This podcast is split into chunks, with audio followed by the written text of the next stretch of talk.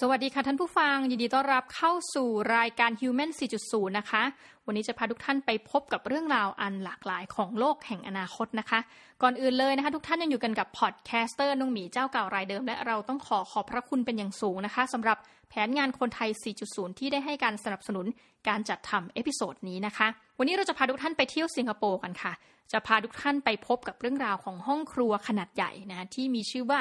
Dignity Kitchen นะหรือว่าครัวสร้างศักดิ์ศรีของคนสิงคโปร์นะคะต้องบอกว่าในสิงคโปร์เนี่ยเจ้าห้องครัวขนาดนี้เนี่ยนะคะขนาดใหญ่อันเนี้ยชุบชีวิตคนจำนวนไม่น้อยนะให้กลับมามีพื้นที่ของตนเองอีกครั้งนะคะ ถือเป็นธุรกิจเพื่อสังคมที่ประสบความสำเร็จจนคนจากหลากหลายประเทศนะคะ ต้องเดินทางมาดูงาน ในปี 2010 นะคะ คุณเสงชุนนะคะ ถือว่าเป็นผู้ประกอบการที่เก่งมาก ๆ เลยนะคะ ชาวสิงคโปร์ได้ทำโครงการนี้ขึ้นมานะคะ ก็คือ Dignity Kitchen ขึ้นมาเพื่อให้ผู้พิการทางสมองนะคะเพื่อนผู้พิการทางร่างกาย ผู้ด้อยโอกาสทางสังคม แล้วก็ผู้มีปัญหาทางสุขภาพจิตเนี่ยได้มีโอกาสในการฝึกการทำงานณโรงอาหารแห่งศักดิ์ศรีนี้นะคะ เพื่อที่ว่าหลังจากฝึกงานเสร็จแล้วเนี่ยเขาหรือเธอเนี่ยสามารถไปประกอบอาชีพในสถานประกอบการอื่นได้ โมเดลธุรกิจของ Dignity Kitchen ในระยะแรกเลย เป็นต้นมาก็คือว่าการให้บริการอาหารกลางวันแด่ผู้สูงอายุจากบ้านพักคนชรานะคะ โดยมีกิจกรรมให้ร่วมทำในระหว่างทานอาหารด้วยนะคะ ก็เช่นแบบเราก็จะเห็นว่ามีไมค์นะคะ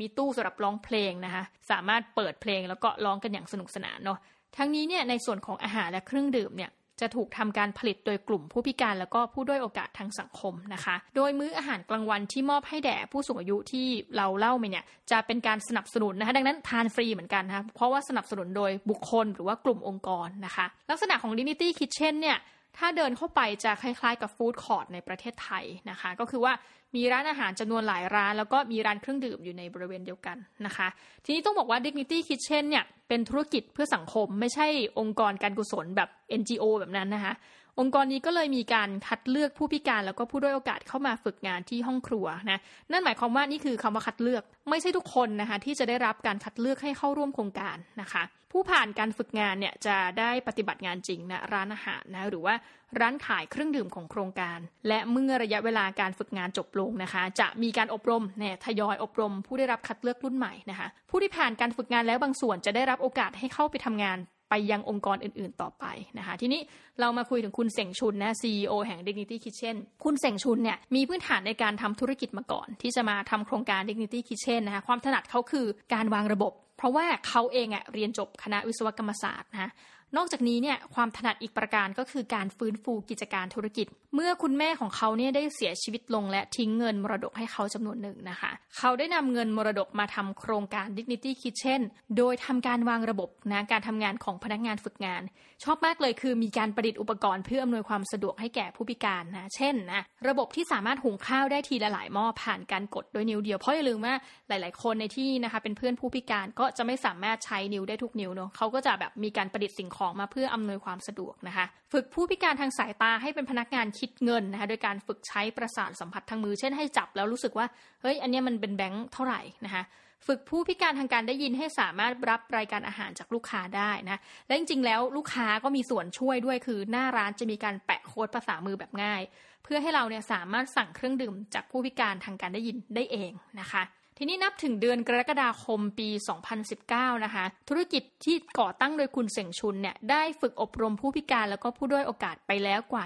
796 คนนะส่งมอบอาหารกลางวันเนี่ยส่งมอบความสุขให้แก่ผู้สูงอายุไปแล้วกว่า 80,000 มื้ออาหารเนี่ยและราว 3 ใน 4 ของผู้ผ่านการอบรมจากโครงการได้ทำงานกับ partner ของโครงการนะคะ ในเดือนมกราคมปี 2020 ก็คือปีนี้เนี่ย Dignity Kitchen นะคะ มีการขยายสาขาไปยังฮ่องกงนี่ก็ไม่ได้ตามข่าวว่าเป็นไงบ้างเนาะแต่ว่าไปเปิดพอดีแล้วหลังจากนั้นก็เป็นโควิดเนาะนะคะ โดยยังคงวัตถุประสงค์เดิมทุกประการนะ ไปฮ่องกงก็ยังเหมือนเดิมนะก็คือว่า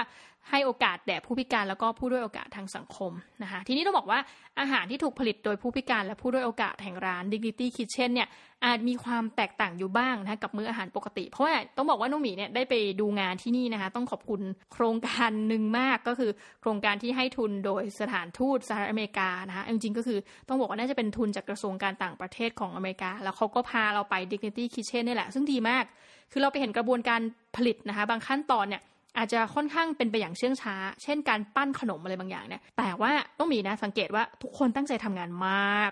คือเขาปั้นช้ามากจริงนะ กว่าแป้งแต่ละก้อนจะออกมาเนี่ย แล้วบางทีปั้นมาแล้วไม่ถูกใจนะ เอาลงไปปั้นใหม่ แต่ว่านั่นแหละค่ะเป็นผลผลิตจากความตั้งใจจริง ๆ นะคะ แล้วก็ใครที่สนใจสามารถที่จะเราคิดว่าเป็นแหล่งที่ Open Space นะคะ ก็คือคุณสามารถไปทานได้แม้ จะไม่ใช่ผู้สูงอายุนะเขาเปิดให้กับทุกคนก็ถือว่าเป็นธุรกิจจริง ๆ นะคะ ก็ไปเยี่ยมชม Dignity Kitchen ได้ จริงๆ Google เข้าไปก็จะมีการบอกที่อยู่อย่างชัดเจนเนาะสำหรับวันนี้ก็เนี่ยรายการจบลงเท่านี้นะคะ แล้วเราก็ต้องขอขอบคุณมากจริงสำหรับการอยู่ฟังจนจบรายการ เดี๋ยวคราวหน้าเราจะพาไปพบกับเรื่องอะไรยังไงไปติดตามกันนะจ๊ะสำหรับวันนี้ สวัสดีทุกท่านค่ะ